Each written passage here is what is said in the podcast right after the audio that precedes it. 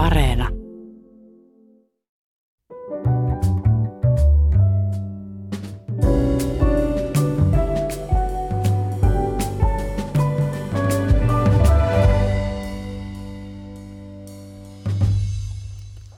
Hyvät ihmiset, oikein hyvää päivää teille ja tervetuloa mukaan. Tänään saamme kurkistaa maailmaan, jonka olemassaolosta suurin osa meistä tietää, mutta jonka sisällä harva meidän ikäluokassa enää osaa liikkua. Tänään tutustumme tubettamiseen eli somevideotuotannon. Tuotannon sfeereihin ja vieraina studiossa ovat digistrategi Anne Saloranta ja yksi Suomen tunnettuimmista tubettajista Juuso Karikuusi, jota paremmin tunnetaan herbalistina tai herbana. Tervetuloa ja kiitos, että ehditte kaauksen keskellä ja kiireellä tänne, tänne Pasilaan. Kiitoksia. Kiitos. Eli lataamalla videoita jollekin netin alustalle voi nykyään tulla erittäin tunnetuksi. Tienatakin voi hyvin ja äh, äh, palkintoja voi voittaa. Juuri oli Suomessa ensimmäinen YouTube-gaala ja Herba Piru vie, sä et ollut edes ehdolla. En edes ehdolla. olin mä yleisö, yleisöäänestyksessä mukana, mutta en sitten siinä hirveästi vaahonnut, kun olin tuolla metsän puolella selviytyjä kuvaamassa. Niin mm. En ollut sitten tota, edes paikalla sen takia. Joo, mutta siis jos tämä oli Suomen ensimmäinen YouTube-gaala, niin on syytä olettaa, että se ei ollut viimeinen. Öö, luulen näin, että toivon, että tuosta tulee ihan joka vuotinen juttu, että tuollaista on kyllä kaivattu ja nyt sitten vaikutti aika kivalle, kun katteli myöhemmin sitten kuvia ja muuta.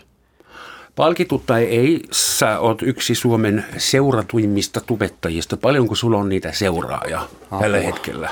Ää, tällä hetkellä YouTuben puolella löytyy kolmisen 150 000 seuraajaa, jos muistan ihan oikein. Ja sitten Instagramin puolelta löytyy sitten tota noin 250 jotain tuhatta. Okei, okay, me jäädään kyllä pahasti kakkoseksi. Tällä hetkellä meillä saattaa olla seuraajaa 100 000, ehkä 150 000. Se aina riippuu myös vähän säästä. Joo, sama. Itellä ihan tuolla YouTubenkin puolella. Sää vaikuttaa. Anne, sä oot digistrategi. Tällä hetkellä Ylen digistrategia olit. Olit vieläkin Ylen ensimmäinen digistrategi, mutta olet tehnyt samanlaisia hommia ennenkin. Mihin digistrategia tarvitaan ja mitä semmoinen tekee? Se on, tota, se on hyvä kysymys, koska tämä on just uusia rooleja, mitä mediaan syntyy tämän muutoksen myötä. Meillä alkaa olemaan niin paljon erilaisia kanavia, varsinkin jos puhutaan nuoremmista kohderyhmistä, missä kannattaa olla läsnä ja millaista sisältöä pitää tehdä niihin, että jotta saisi jotain ö, strategiaa siihen, että mistä nuoret saadaan kiinni, miten niille kannattaisi puhua, minkälaisia kanavia kannattaisi perustaa, miten me saadaan heidät tietoiseksi ylipäätänsä, mitä Yle tekee, niin tähän mm. tarvitaan vähän systemaattisempaa strategista tekemistä. Tässä mä pyrin auttamaan. Se strategia tarkoittaa, että miten viesti jaetaan oikeille alust- alustoille, että se tavoittaa Just niitä ihmisiä. Just Joo. näin. Ja miten me luodaan ylipäätänsä suhdetta yleisöön, mistä syntyy samalla lailla merkityksellinen suhde, mikä on ollut vuosikausia vaikka televisiolla ja radiolla. Hmm. Miten tällaista suhdetta luodaan näissä uusissa kanavissa? No jos aloitetaan siitä. Mm-hmm. Mä oon itse tehnyt aika paljon perinteistä mediaa, televisiota, radiota ja äh, muistaakseni ensimmäiset säännölliset TV-lähetykset aloitettiin Suomessa vuonna 1956. Niin saa nähdä, että onko vuonna 2056 enää säännöllisiä televisiolähetyksiä mm. Suomessa, koska siis TVn ja radionkin keski-ikä kasvaa koko ajan. Ja nyt on jo kokonainen sukupolvi, joka ei ole enää tämän perinteinen, perinteisen median ulottuvissa. Et jos mä haluan myydä sulle jotain kivoja lenkkareita, niin ei mun kannata varmaan laittaa televisiomainoksia tai lehtimainoksia. Mä luulen, että se on justiinsa näin ja se tietynlainen vapaus on ollut varmasti syy siihen isosti, että minkä takia näin on käynyt, että tavallaan halutaan kaikki heti nyt tyyppisesti. Et muistan vielä ajan, kun oli tylsää esimerkiksi, että nykyään tylsyys korvataan puhelimella aina saman mm-hmm. tien ja sisältöä löytyy koko ajan ja ja tavallaan niin se on kaikki, kaikki tossa. Sekö on se suuri charmi, että se tapahtuu aina heti? Instant satisfaction. Kyllä, siis tai näin mä ainakin uskon, että se on, se on heti, se on se mitä sä haluat ja just niin pitkään kuin sä haluat. Että se on tavallaan, se on, uskoisin itse, että se on se syy, minkä takia tämä murros tapahtui. Ja sitten mikä on isosti totta kai ajanut sitä, on ollut mun kaltaiset tekijät, jotka on sitten myös halunnut itse päästä tekemään. Että puuttuu sosiaalisesta mediasta tietynlaiset niin portinvartijat kokonaan. Että siellä pystyy tavallaan kuka vaan tekemään mitä vaan ja katsoa mitä vaan ja milloin vaan. Sun ei tarvitse tuoda vis- videokasetti yleisradiolle tai maikkarelle tai neloselle, että voisitteko te lähettää tämän? Joo, ei tarvitse Joo, kyllä meidän vielä piti silloin. Niin. Useimmiten ne ei halunnut lähettää. Joo, voi olla, että jos mä laittaisin noita mun videoita, niin ei välttämättä lähettäisi niitäkään, mutta en tiedä toisaalta. Mä luulen, että mikä tahansa televisioyhtiö Suomessa oli siis todella kiitollinen sellaisista katsojaluvuista, mitä sulla on niin seuraajana. Mutta Anne yrittää luoda strategiaa. Annella on joku asiakas, tuote, viesti ja hän miettii, miten mä saan sen perille vanhuksille, vasenkätisille, ruotsinkielisille ja nuorisolle. Hmm.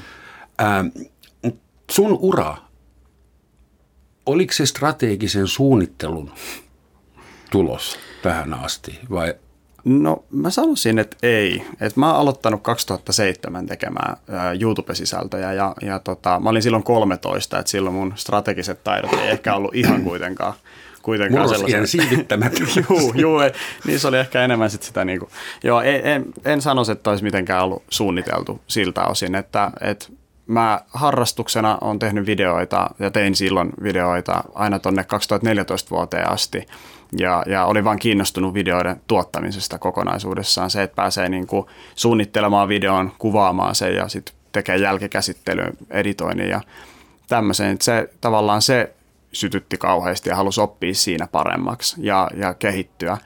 Ja tota, 2014 mä rupesin sitten tekee ensimmäistä kertaa kaupallista sisältöä myös ja sitten huomasin, että sillähän voi tehdä niin kuin elantonsa myöskin. Ja kuusi vuotta mä oon nyt yrittäjänä toiminut ja tehnyt sitten eläkseni. Saanko kysyä, miten sun touhut muuttui kaupallisiksi? Mikä oli sun ensimmäinen sponsorisopimus? Tai?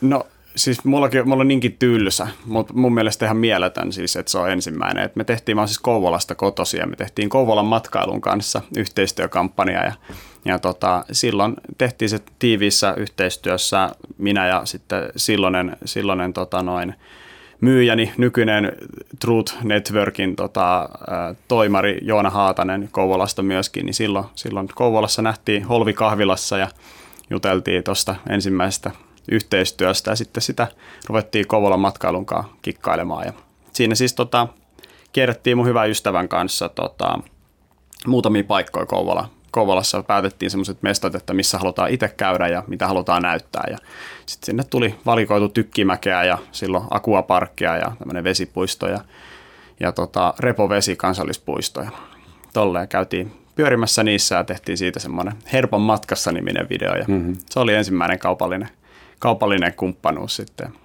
silloin 2014. Kun Anne, kun sä yrität strategisesti miettiä jotain mediapakettia, niin katsotko sä sitten, että ketkä meillä olisi niin kuin tubettajina, kuka olisi hyvä tälle, kenen kanssa mun pitäisi puhua vai miten mun pitäisi, vai rakennatko sitten oman tubettajan? Onko semmoinen mahdollista? No joo, itse asiassa vähän molempaa. Että meillä on tällä hetkellä kymmenkunta YouTube-kanavia, jotka toimii lähinnä Yle Kioskin, Yle Summerina, Yle Xn brändien alla. Ja me katsotaan siis tietysti, että millaista kompetenssia ja kiinnostusta ja osaamista meidän omissa toimittajissa on ja toimituksissa, mutta toki yritetään myös etsiä niitä nuoria uusia osaajia jatkuvasti töihin, ketkä on nimenomaan kiinnostunut näistä uusista mediamaisemista. Voidaan rakentaa ja voidaan myös olla mukana rakentamassa jostakin vielä isompaa Kuinka, näin. Millaisia kriteereitä semmoisen media, nuoren mediastaran pitäisi sitten täyttää? Koska tuommoinen nuori luova ihminen, jolla on paljon seuraajia, sehän on aina vaarallista. Että tämmöinen rockstara saattaa yhtäkkiä hajottaa hotellihuoneensa tai vielä jotain pahempaa. Eli niin kuin, pitää olla. niin, niin. Et millä silmällä pitää katsoa, jos tekee esimerkiksi ison kalliin kampanjan? Jos tota, se, se on ainakin tärkeää, että se lähtee itsestä. Toi on sen verran äh, henkilökohtainen työ ja siinä saat ihmisenä niin läsnä siinä kanavassa, missä ne sun yleisöt on ja sä käyt jatkuvaa dialogia myös sen yleisön kanssa, että siihen pitää olla myös energiaa ja kiinnostusta sillä tekijällä paljon itsellään. Semmoinen tietysti merkitsee varsinkin, jos tulee uusia ää, nuoria, joita otetaan töihin, niin että heillä joko on jo jotain että he on saavuttaneet jollain seuraajamääriä ja heillä on jotain kasvavia kanavia, niin se kertoo tietysti tosi paljon just siitä. Mutta ehkä tämä sen työn, eli periaatteessa se, että on kiinnostunut esimerkiksi tekemään videoita ja on kiinnostunut ö, olemaan näissä kanavissa läsnä, niin sen lisäksi siinä on tosi tärkeää, että on kiinnostunut olemaan sen yleisön kanssa yhteydessä. Mm-hmm. Se on yksi tärkeimmistä kriteereistä tuossa työssä, miten se erottaa sen ehkä semmoisesta perinteisestä työstä, missä se materiaali menee ulos ja sitten tehdään seuraavaa materiaalia. Et siihen liittyy tosi paljon sitä, sitä dialogia ja siitä, että me mm, mm. todella kuuntelee sitä yleisöä ja yrittää ymmärtää myös, mitä he haluaa ja mitä he ei halua. Tämä on se on ilmaisutaidon yksi laji ilmeisesti. Oh, kyllä, just Voiko näin. ujo ihminen olla hyvä tubettaja? Voi ehdottomasti. Mä uskon, että se voi olla jopa väylä niin kuin päästä eroon tietyllä tavalla semmoisesta ujoudesta ja pelosta, vaikka esiintymispelosta. Et mulla on ollut esiintymispelkoa ihan ala-asteelta asti ja, ja tota, silloin esitelmien pitäminen oli niinku pelottavinta ikinä, mutta mm. sitten se on tavallaan kehittynyt siitä, mä oon kehittynyt siinä niinku esiintymisessä puhujana tosi paljon ei välttämättä nyt tänään kuulu tässä ihan kauheasti, mutta tota, mm. harmi sikäli.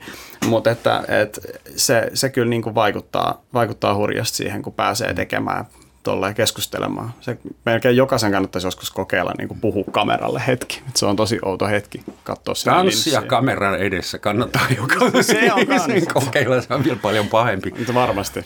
Mä oon katsonut tietysti lasteni kautta ja nyt kun valmistaudun tähän ohjelmaan aika paljon – niin paljon kuin ehdin erilaisia tubekanavia ja mä törmäsin yhteen saksalaiseen, joka mun mielestä on todella herkullinen. Se on sun ikäinen kaveri, okay. ehkä vähän nuorempi, jolla on aika voimakas tourette. Okay. Hän niin kuin sätkii ja nykkii ja kiroilee ja huutaa epäasiallisuuksia. Ja sen kaveri ja se, ne käy eri paikoissa ja tekee siitä videoita. Okay. Kun ne käy esimerkiksi Apinatalossa, voit kuvitella, mitä Tourette-tyypille tapahtuu. Se muuttuu itse apinnaksi tai kertoo, joo joo, että Frankfurtin lentoasemalle ei ole ollut asia enää moneen vuoteen, kun mä huusin siellä pommi, Allahu Akbar. Apua. Ja semmoista. Mutta siis se, hän, hän kaverinsa kanssa äh, prosessoi sitä omaa tourettia ja teki. Ja silloin on myös hirveästi follow, followereita. Ja ne, ne kysyivät, että voisit sä, äh, voisit sä käydä syömässä? Menkää pizzeriaan, me halutaan. Aivan. tai ne tekee pääsiäismunia. Ja just maalahan niitä, koska joku subscriber on pyytänyt. Mm. ja sitten kun ne on kaikki kauniisti valmiit, niin yhtäkkiä se torrette, pats, kädellä. Nyt ääni kaikki. Anteeksi, anteeksi. Ei ollut tarkoitus. Eli, niin. mutta mä oivalsin, että esimerkiksi tällä, sillä kanavalla, se on ihan hiton hauska, mm. mutta sillä on hyvin voimakas yhteiskunnallinen tehtävä mm. ja funktio. Se luo akseptanssia. Seuraava torrette-tyyppi saapi tulla. Mm. Et nyt tiedetään. Eli siis se selvästi avaa ovia. Kyllä. Mikä on teidän näkemys, että kuinka paljon Suomessa tubettajilla on mahdollisesti semmoinen funktio? On kyllä ehdottomasti. Ja toi on ollut ilo huomata myöskin, että kun toi koko ajan rikastuu tubettajagenre ja miten paljon erilaisia kanavia syntyy, niin just tällaisten asioiden ympärille, niin se on tosi tärkeää. Kyllä, ehdottomasti. Ja, ja siis tos, mulla, mulla on itsellä esimerkiksi niin kuin vähän semmoinen niin kuin identiteettikriisi tuolla YouTubessa, että kun mä tavallaan osasin laittaa sille karkeasti kahteen ryhmään kaikki YouTubettajat, ja on niin kuin vaikuttajia ja sitten on sisällöntuottajia.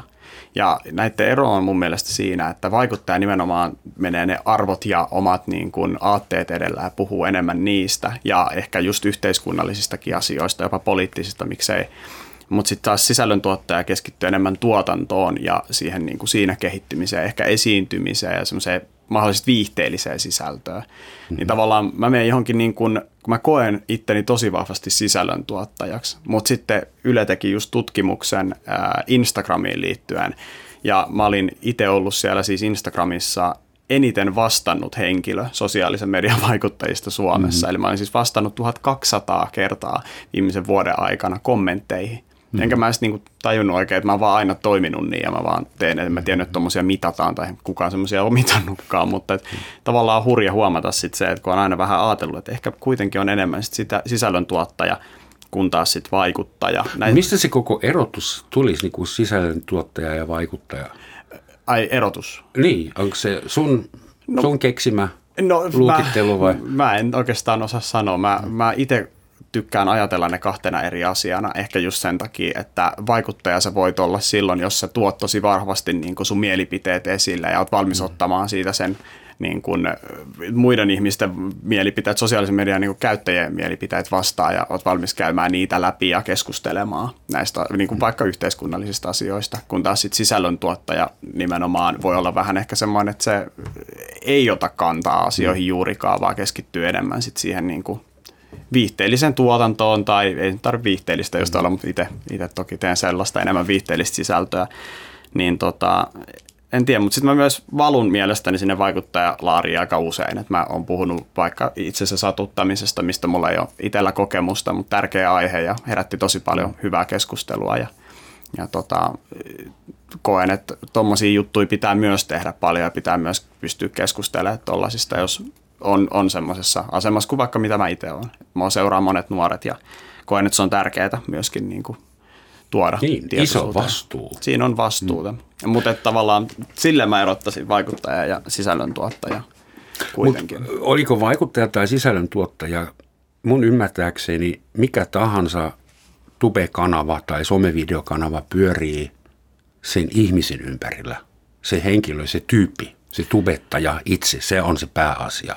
Niin, se, se tosi ole? paljon riippuu. Meillä on myös paljon sketsikanavia, jotka on niin kuin ihan suoraan, vaikka niin kuin, jotka tekee sketsiviihdettä. Mm. Meillä on Justimus Films ja Blogesia ja tämän kaltaisia kanavia, jotka tekee ihan tavallaan ulkostanut itsensä tavallaan henkilönä pois kokonaan siitä. Ja sitten on myös ihan tubettajia, jotka tekee hahmon takaa. Että on selkeästi joku tämmöinen niin kuin luotu vähän semmoinen somepersoona tietyllä mm-hmm. tavalla. Ja siellä on, että en mä, en mä sanoisi, että se aina on henkilöistetty tai semmoista, niin kuin, että ihmiset seuraa nimenomaan henkilöä. Mun kohdalla se on vahvasti sitä tietysti, mutta että, mutta että vahvasti löytyy myös semmoisia, jotka on mm. selkeästi niin kuin itsensä siitä sulkenut pois ja se yksityisyys ja sitten se tavallaan sisällöntuotanto erillään.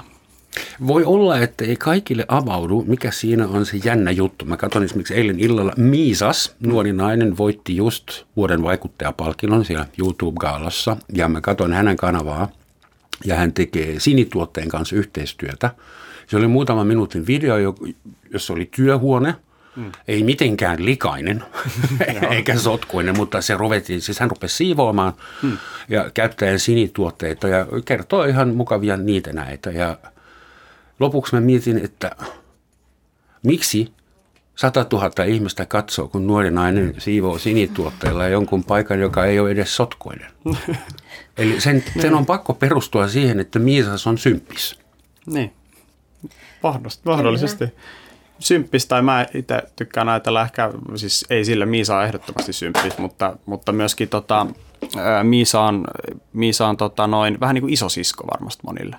Mä, siinä, mä uskon, että siinä on niin kuin sen tyyppinen meininki, koska kyllä mä niin kuin, koen, että tietyllä tavalla nimenomaan vaikuttaja, joka niin kuin puhuu ja kertoo elämästään, niin se on vähän semmoista niin kuin nuorille semmoista tirkistelyä sinne vähän sinne isosiskohuoneeseen, isovelehuoneeseen. Siinä on vähän semmoinen suhde, mä luulen. Tämän radio-ohjelman yksi tärkeä tarkoitus ainakin mun mielestä on, että me pidetään seuraa mm. monille ihmisille, jotka istuu tai kävelee tai ajaa siellä jossakin. Onko tässä sitten sama juttu, että kun Miisa on isosisko jollekin, että sä sitten iso veli? Ky- kyllä mä koen, että siinä on, että kun paljon on vaikka kysytty, että mä teen pelivideoita, että minkä takia kukaan kattos sitä, kun toinen pelaa ja tavallaan ei itse sitten niinku pelaa. Mutta se on sitä, mitä sä teet siinä samalla. Eli sä itse pelaat ja sä saatat katsoa samalla toisen pelivideota ja kuunnella siinä. Et sehän on tietyllä tavalla sitä. Ja silloin kun mä olin nuori, niin tota, sitähän se oli. Mentiin kaverille, jolla se pleikkari sattui olohuoneesta löytymään ja sitten siinä tuijotettiin monta tuntia, kun se pelasi ja, ja aina välillä sai itsekin kokeilla. Hmm. Toi, on, toi on kiinnostava äh, muutenkin, että sellaiset tietyt asiat, mitkä on ollut mediassa aina, mm. niin pysyy oikeastaan sen tietynlainen just radion esimerkiksi seurallisuus. Mm. Että aamuisin nuoret saattaa laittaa YouTubesta ne tuoreimmat videot pyörimään, mitä on tullut niiltä seuraajilta, ketä he seuraa, joka on oikeastaan samanlainen prosessi, mikä on aamuradiossa mm. ollut aikoina. Että siellä on ne tyypit ja sä aina laitat ne samat tyypit sinne pyörimään. Nyt se ero vaan tulee siinä, että se milloin kuluttaa sitä sisältöä, niin sen voi itse ehkä enemmän päättää. Mutta se, että se on hyvin vapaamuotoista keskustelua, mitä edelleen halutaan mm. kuulla, niin se ei ole muuttunut mihinkään.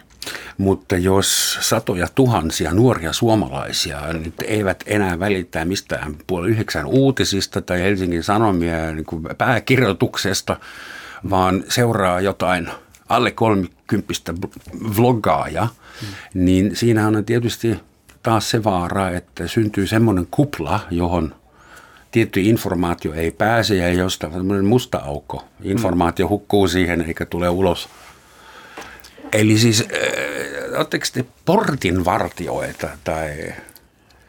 Mä, mä en ehkä kokisi sitä ihan niin. Mä, mä luulen, että se on sitten niin kuin, ehkä menee sinne perinteisen median isojen toimijoiden laariin sit enemmän se, että, että kun puhutaan tavallaan siitä, että jos mä rupeaisin esimerkiksi puhumaan YouTubessa uskottavasti niin kuin tämän hetken puhuttavista yhteiskunnallisista asioista ja aiheista, niin ensinnäkin mulla ei ole tällaista esimerkiksi, no Ylellä nyt saattaa, saattaa olla semmoinen pieni koneista, että siellä on paljon, paljon informaatiohakijoita ja muita, pystyy tekemään faktatsekkiä ja muuta. Minä ja mun leikkaaja ei yllättäen siihen kahdestaan, kahdestaan kyetä, tai kyetään, mutta se vaatisi hurjasti, hurjasti aikaa ja resursseja.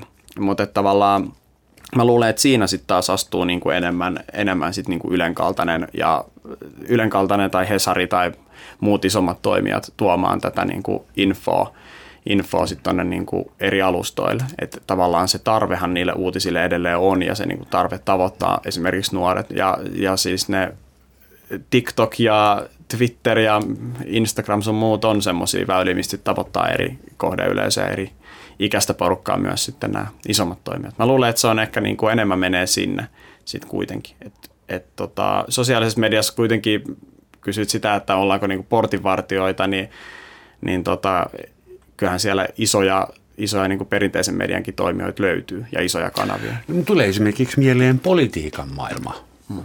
Minkä tahansa poliittisen puolueen nuorisojärjestö olisi hiton tyhmä, jos se ei yrittäisi päästä erittäin läheiseen kontaktiin tämän sun ammattikunnan kanssa. Että kuinka pitkällä tämä kehitys itse asiassa jo on? Varmasti on poliittisia tubettajia ja siis varmasti. eri puolueilla omat, omat kasvot ja kanavat. Onko? On, ja se on, se on mielenkiintoista, että itse asiassa mitä tuoreempi puolue, niin sitä enemmän näkyy hmm. myös näissä uusissa kanavissa. Et siinä näkyy myös, kuinka ketterästi tavallaan pystyy ottamaan ehkä siinä hmm. perinteisessä prosessissa haltuun hmm. näitä alustoja. Ja se on ollut siis ihan mielenkiintoista seurata, että miten nämä tietyt kanavat siellä kasvaa. Ja onhan se ehdottomasti tämmöinen vaikutusalusta myös.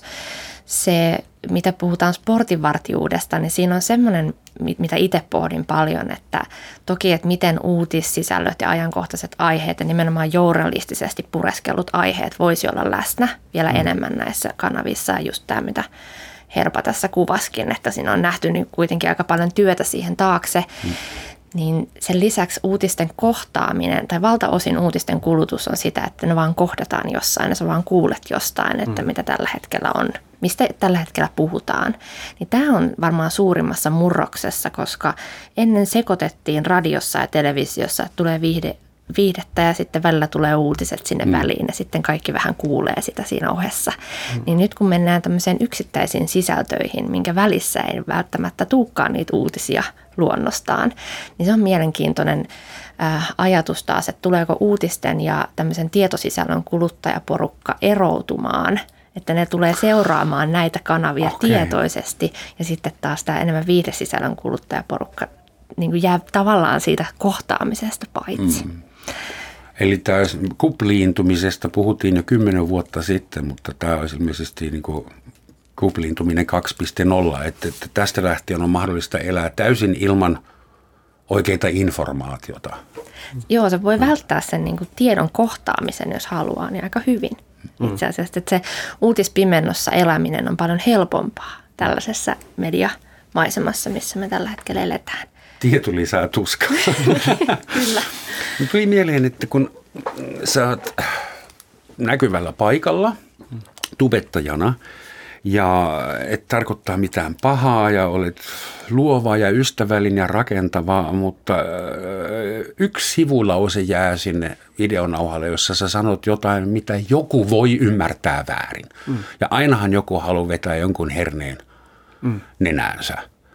Niin kuinka iso on se vaara, että sä aiheutat skandaalin vahingossa? Koska kyllähän niitä siis tapaa tekevälle sattuu.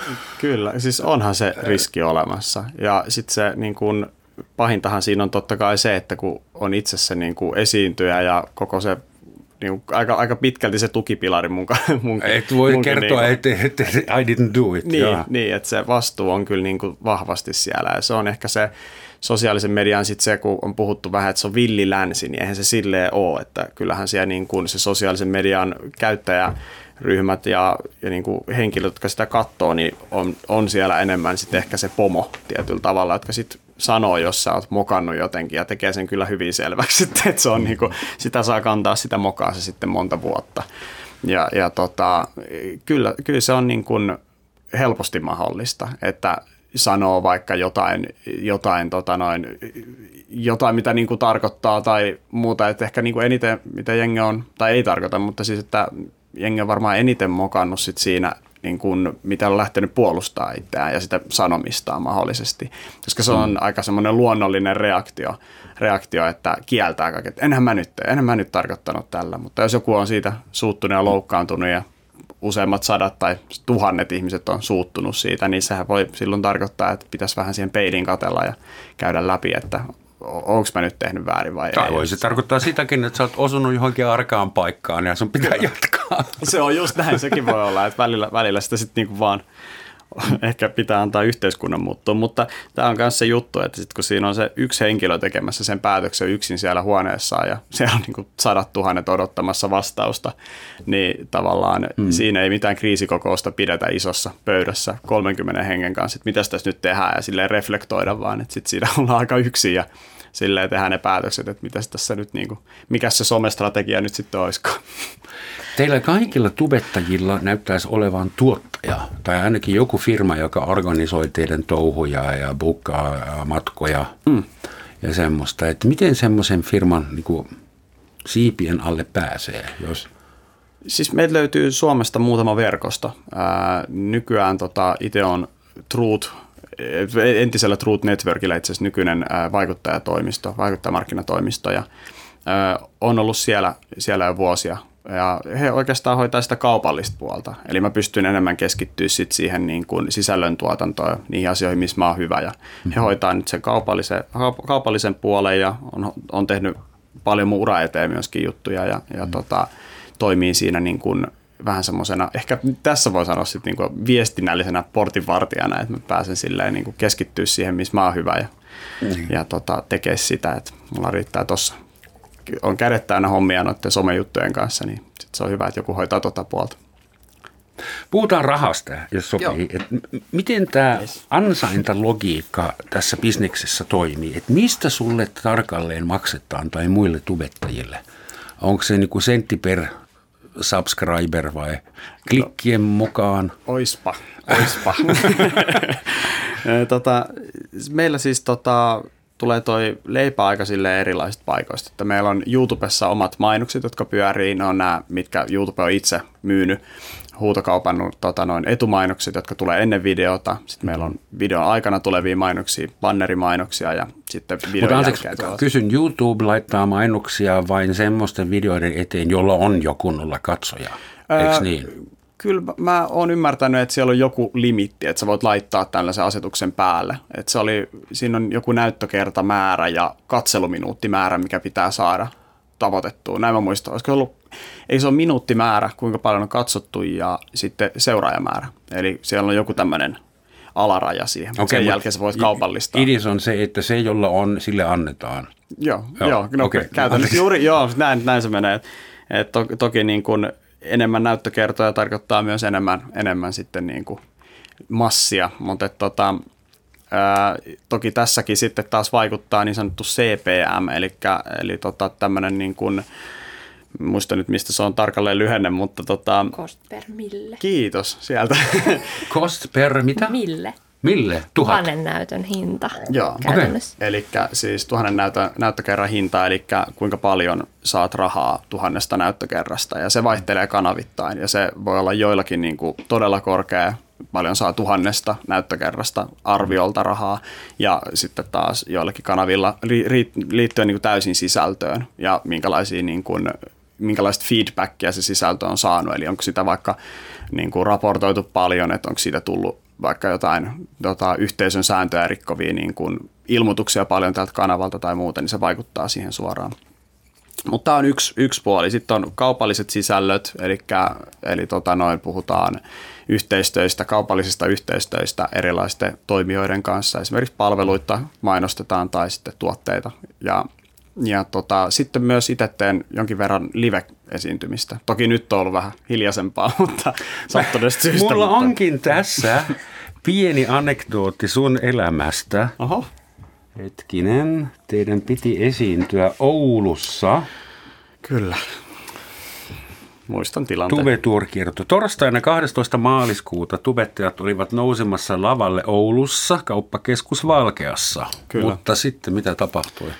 No siinähän oli semmoinen tilanne, että oltiin tosiaan kauppakeskus Valkeassa kattelemassa sieltä ikkunasta nähtiin sinne lavalle ja sinne oli ihmisiä alkanut kertymään jo kaksi tuntia ennen, ennen meidän esitystä ja tota, ilmaistapahtuma kauppakeskus tosiaan ja, ja tota, arviolta satoja ihmisiä heittäisin, että 700-800 henkeä oli arviolta tulossa paikalle ja, ja tota, siinä sitten kaksi tuntia ennen esitystä niin tosiaan tuli määräykset, että, että tota, yli, tai määräykset, mutta kehotus, että yli 500 henkilön tapahtumia ei, ei järjestettäisi ja, ja tota, siinä sitten jouduttiin perumaan, perumaan sitten se homma ja sitten vaan autoja takaisin kotiin.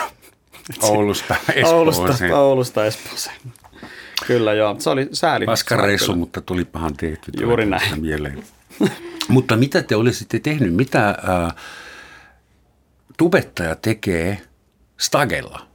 mm. live-tilanteessa ilman kameraa ja mikrofonia? Haastatellaanko teitä vai pitääkö teidän?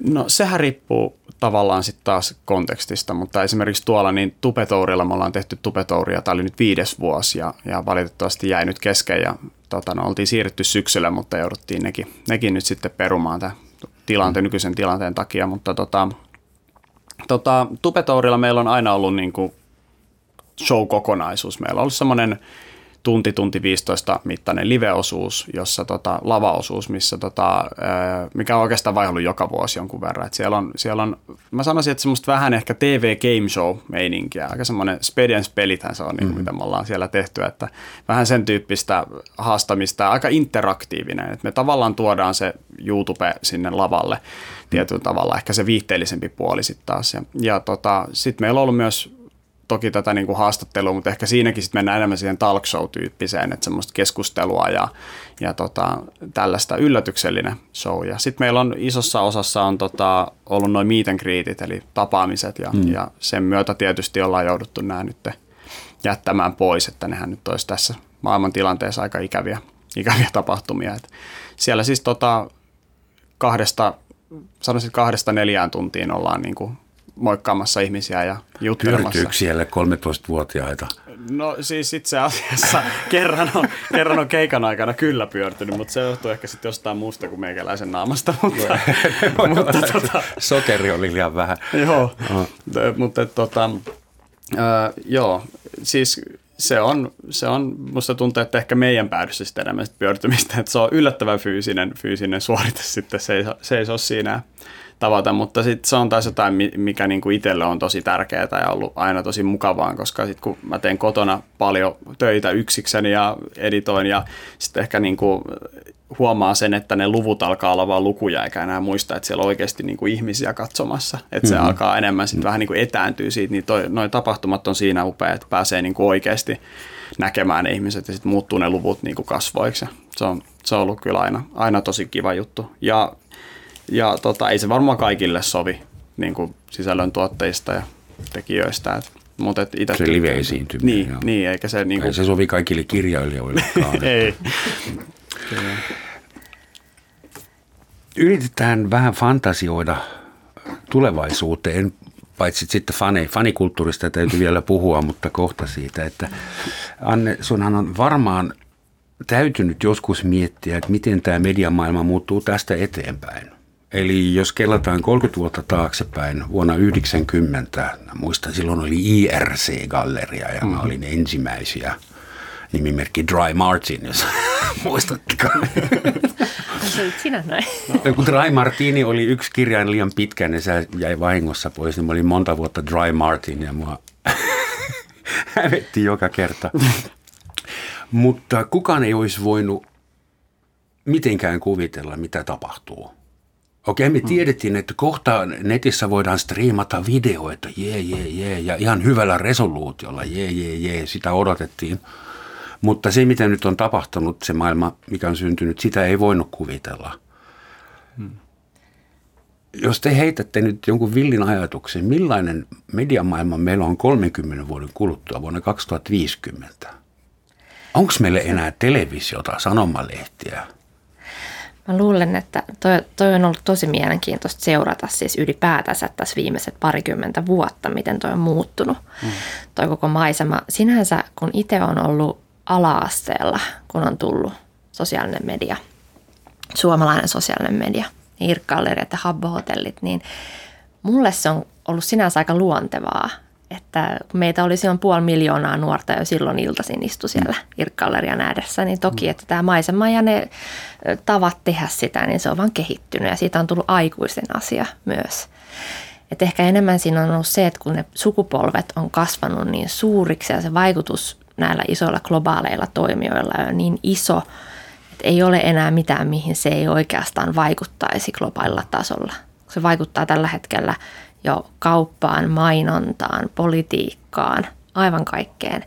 Niin jos katsoo sitä trendiä, mihin, mitä, mä en tiedä onko tämä kuinka fantasiaskenaario vai onko tämä niin kuinka pelottava skenaario, mutta eh, tällä vauhdilla niin kyllä kotimaisen median ja semmoisen globaalin median tila tulee muuttumaan koko ajan enemmän ja enemmän niin, että se kotimainen media pienenee, niin kuin itsessään itsenäinen mediatoiminta, mutta tekijämäärä ja se sisällön määrä todennäköisesti vaan lisääntyy. Mm. Mutta se, että kuka ja mistä oikeastaan maksaa sen tekemisen, niin se tulee muuttumaan. Hetkinen, mä haluan kelata, että ymmärsinkö mä tämän oikein. Eli sun mielestä ää, uuden mediamaailman tiimolta tulee tapahtumaan niin, että kotimaisia tekijöitä on enemmän kuin nyt, mutta se omistus keskittyy Joo. en, entistä enemmän. Niinkö? Joo, just näin. Eli mä en usko, että suomalainen sisältö tai hyvä journalistinenkaan sisältö vähenee, koska se mahdollisuus kasvaa ja luoda omaa tulosta tällaisissa uusissa kanavissa niin koko ajan vaan kasvaa, koska mainostulot kasvaa. Ja mainostajia siirtyy koko ajan yhä enemmän ja enemmän näille alustoille, niin kuin YouTuben ja Facebookin ja mm-hmm. Muiden eh, sosiaalisten medioiden alustoille ja TikTok nyt uusimpana. Mm. Pitäisikö meillä olla julkisen palvelun YouTube jossain vaiheessa? se, tota, ehkä periaatteessa meillä on, onneksi meillä on Yle Areena. Niin. Että me ollaan luotu. Meillä on. meillä on. Koska tämäkään ei ole itsestään selvää. On myös julkisen median toimijoita Euroopassa, jotka ei ole ikinä rakentanut mitään digitaalista alustaa niin sisällöille, että ne on edelleen TVn ja radion varassa. Että Mutta ne ovat sellaisia on. valtioita, joissa ei ole kehä kolmosen ulkopuolella ja rakenteellisia ongelmia, tai kehä kolmosen eteläpuolella, miten se nyt ottaa.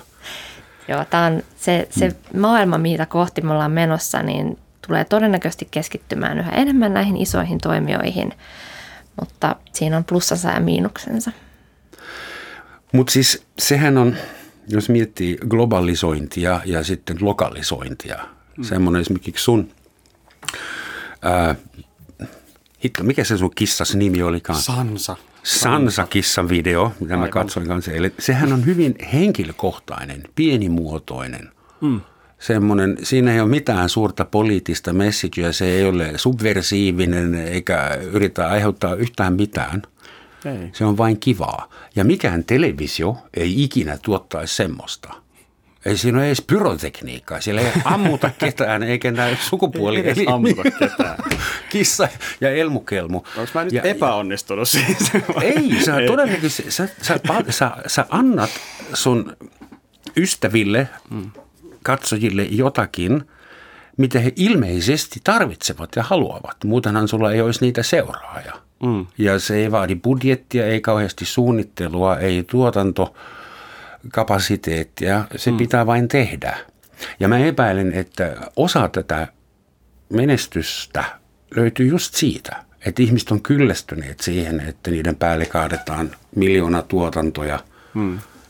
Tai en tiedä, olenko mä väärässä teidän mielestä. Että siinä, en mä tarkoita, että se on amatöörimäistä, ei, ei, mutta se on, se on pienimuotoista ja, ja samaistuttavaa. On vähän niin kuin kolmen tyypin jatsbändi eikä mikään sinfoniaorkesteri. Just näin.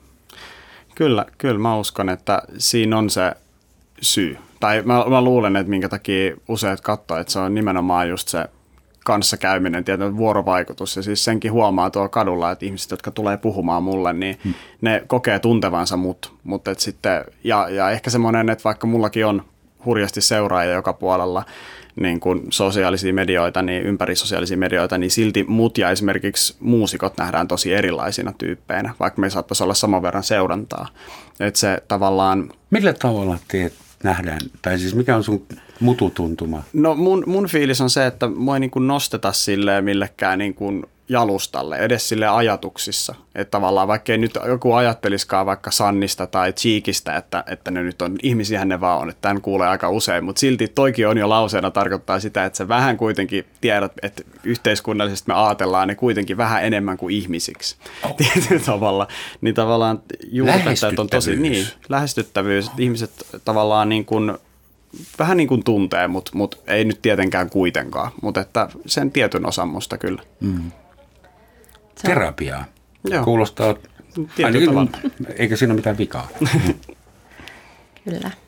Joo, se on, se on just näin, että ylipäätänsä se dialogisuus ja autenttisuus versus isot tuotannot, ei isossa tuotannossakaan mitään vikaa, mutta mm. se, että miten näillä alustoilla toimitaan, niin se näkee myös aika vähällä sinänsä voi saada erittäin vahvan niin tunnetason efektin mm. aikaiseksi. Ja se on, se on ollut myös tosi hienoa. Mä oon miettinyt siis paljon sitä, että minkä takia nämä kanavat ja vaikuttajat myös imee koko ajan enemmän yleisöjä ja nuoria yleisöjä, mikä on vähän tämä edellinenkin kysymys, että onko lehdillä ja ö, televisiolla ja radiolla enää minkäänlaista tulevaisuutta, että meneekö kaikki nyt sinne, niin siinä on kyllä, jos katsoo verkkoympäristöä, niin siinä on yksi sellainen konkreettinen ero, joka on koko tämä dialogisuus ja koko se, että sä koet, että tämä henkilö tai tämä kanava nimenomaan tekee minulle ja kuuntelee minua ja minun kommentteja luetaan. Ja vaikka perinteinen media tekee sitä samaa tutkimusta yleisöstä ja seuraa analytiikkaa, niin se ei näy, koska se on näkymätöntä. Eli periaatteessa sä näet menemällä iltapäivälehtien sivuille tai Ylen tai Helsingin Sanomien sivuille, niin sä näet oikeastaan staattisesti tekstiä ja mm-hmm. sitten siellä on joku semmoinen laatikko, missä ihmiset kommentoi jotain, mutta se on vähän semmoinen erillinen asia. Mutta mm. tämä on varmaan se konkreettisin, niin joka tuo sen koko asian paljon lähemmäs. Et silloin on, meilläkin on hyvin, äh, tai yksi kanava, joka itse asiassa voitti tuossa Creator Awardsissa silloin reilu viikko sitten myöskin vuoden aihekanava palkinnon. Pingiskanava. Aleksi Rantamaa oli tällainen vuoden aihekanava. Ah. Eli hän, se on Yle Kioskin kanava ja siinä toteutuu tämä aika hyvin nimenomaan, että miten se saa yleisön tosi vahvasti sillä myös sitoutumaan itsensä, että se tehdään koko ajan yleisöä kuunnellen. Eli Aleksi tiivistää journalistisesti kymmeneen minuuttiin jonkun yhden aiheen, mistä mm. yleisö haluaisi kuulla ja ymmärtää enemmän. Ja kommenteissa ne äänestää. Siellä on toista tuhatta kommenttia per video, niin yleisö itse äänestää, mikä se aihe olisi, minkä Aleksi seuraavalla videolla käsittelee. Eli se on palveluammatti enemmänkin. Ja se, se, on, se on just sitä, että tämän, tämän kaltaista journalismia ja tämän kaltaista tekemistä toivoisin niihin mediaympäristöihin yhä enemmän, että siinä on nimenomaan aika palvelullinen ote. Toisaalta se kuulostaa hyvin hienolta, mutta mä näin heti semmoisen vaaran, että jos ihmiset saa äänestää ja mihin faktaan he haluavat tänään uskoa ja millaisen maailmankuvan haluavat tänään rakentaa, niin et joskus pitää varmaan kertoa ihmisille myös epämiellyttäviä totuuksia, joita he eivät ole tilanneet. Mm. Se on totta. Siellä on, ää, toki tuossa pidetään journalistisesta riippumattomuudesta siten kiinni, että jos aihe on sellainen, siis aihe voi olla vaikka Matti Nykänen, mm. tai aihe voi olla Estonian onnettomuus, mitä siinä mm. tapahtui, mitä sitten tapahtui ja näin pystytään purkamaan joku vähän vaikeampi ja laajempi kokonaisuus lyhyesti läpi niin äh, siinä on tosi paljon sellaista, no ylipäätänsä se dialo- dialogin mahdollistaminen, niin se on, se on iso osa sitä. Tähän kuulostaa siltä, että tämä uusi YouTube-maailma, puhutaan aina vain YouTubesta, mutta mua ärsyttää, koska tubettaa voi myös muilla alustoilla, eli mm. somevideo. Tuottajuutta. Tuottajuutta. Kyllä että se, se on mediamaailman demokratisointi. Onko se sitä? Vai onko se tämä piirstoutunut? Siis yleisradio mm. ennen vanhaan oli semmoinen sana kuin broadcast, eli me suurella kastelukannulla kaadettiin viisautta koko kansan päälle. Joo. Ja nyt kansa tilaa meiltä jo. Mm.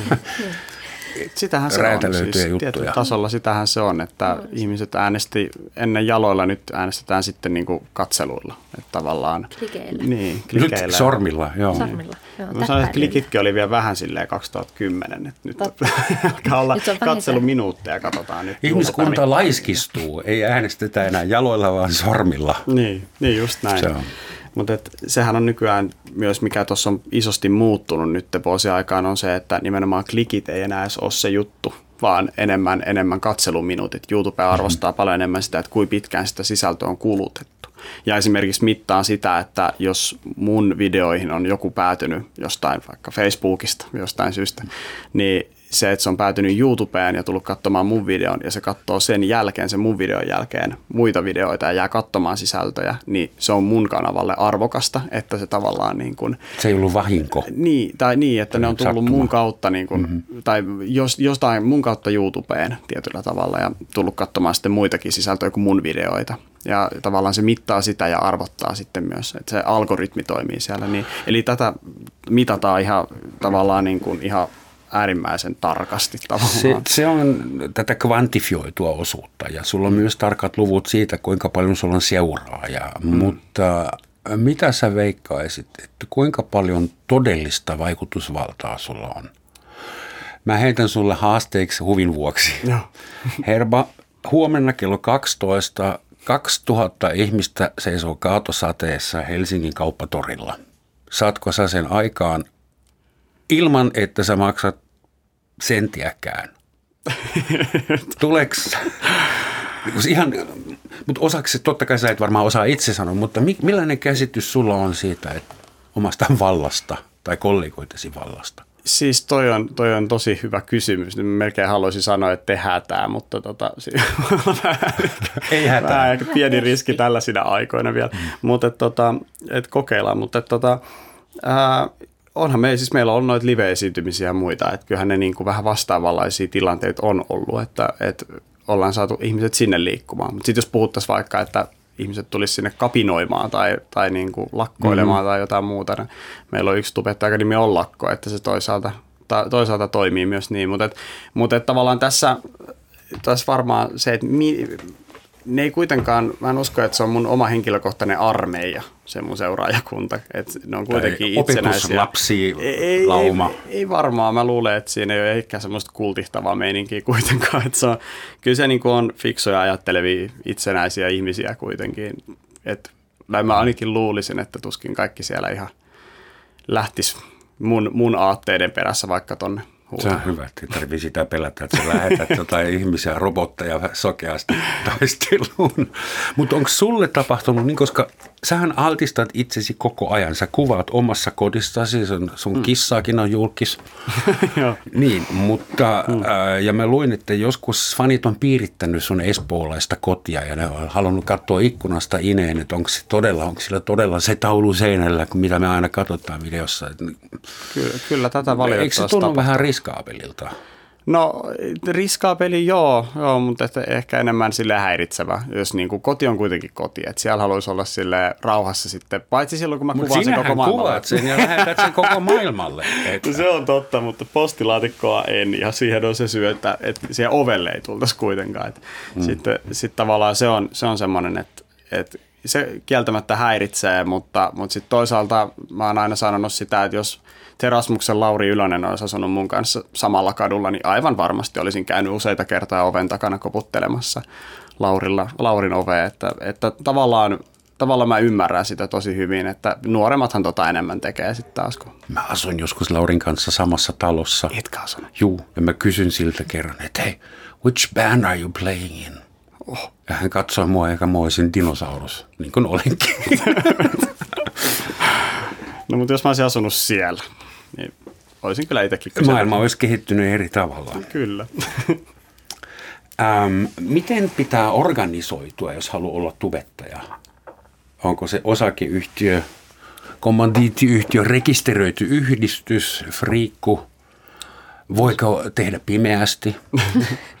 Varmaan johonkin pisteeseen asti voi yrittää. Mutta, äh, siis se riippuu ihan siitä, että mitä tubettamiset niin kuin haluaa. Että tavallaan jos sä haluat olla, haluat olla vaan harrastelija ja tehdä harrastella, harrastella videoita, niin sittenhän sä voit sitä ihan tehdä ilman mitään yritystoimintaa ja tälleen. Mutta jos sä haluat siitä itsellesi ammatin tehdä, niin no ensinnäkin se vaatii ihan hullusti pitkäjänteistä tekemistä ja, ja tavallaan sen kartottamista, että mitä sä siitä itse saat, koska totuus on se, että alkuun sitä rahaa ei tule. Että eihän se niin kuin hmm. näin toimi, että sä sormia näpsäytät ja sulla on sata videota kanavalla, jotka tuottaa rahaa ja, ja seuraajia. Että se pitää olla joku niin kuin syy ihmisillä katsoa niitä videoita ja ehkä tässä vaiheessa vielä sekin tilanne, että pitäisi tehdä jotain uutta ja totta kai munkin pitää joka videolla lunastaa se mun yleisö, mikä mulla on, että se ei... Kasvaako paineita?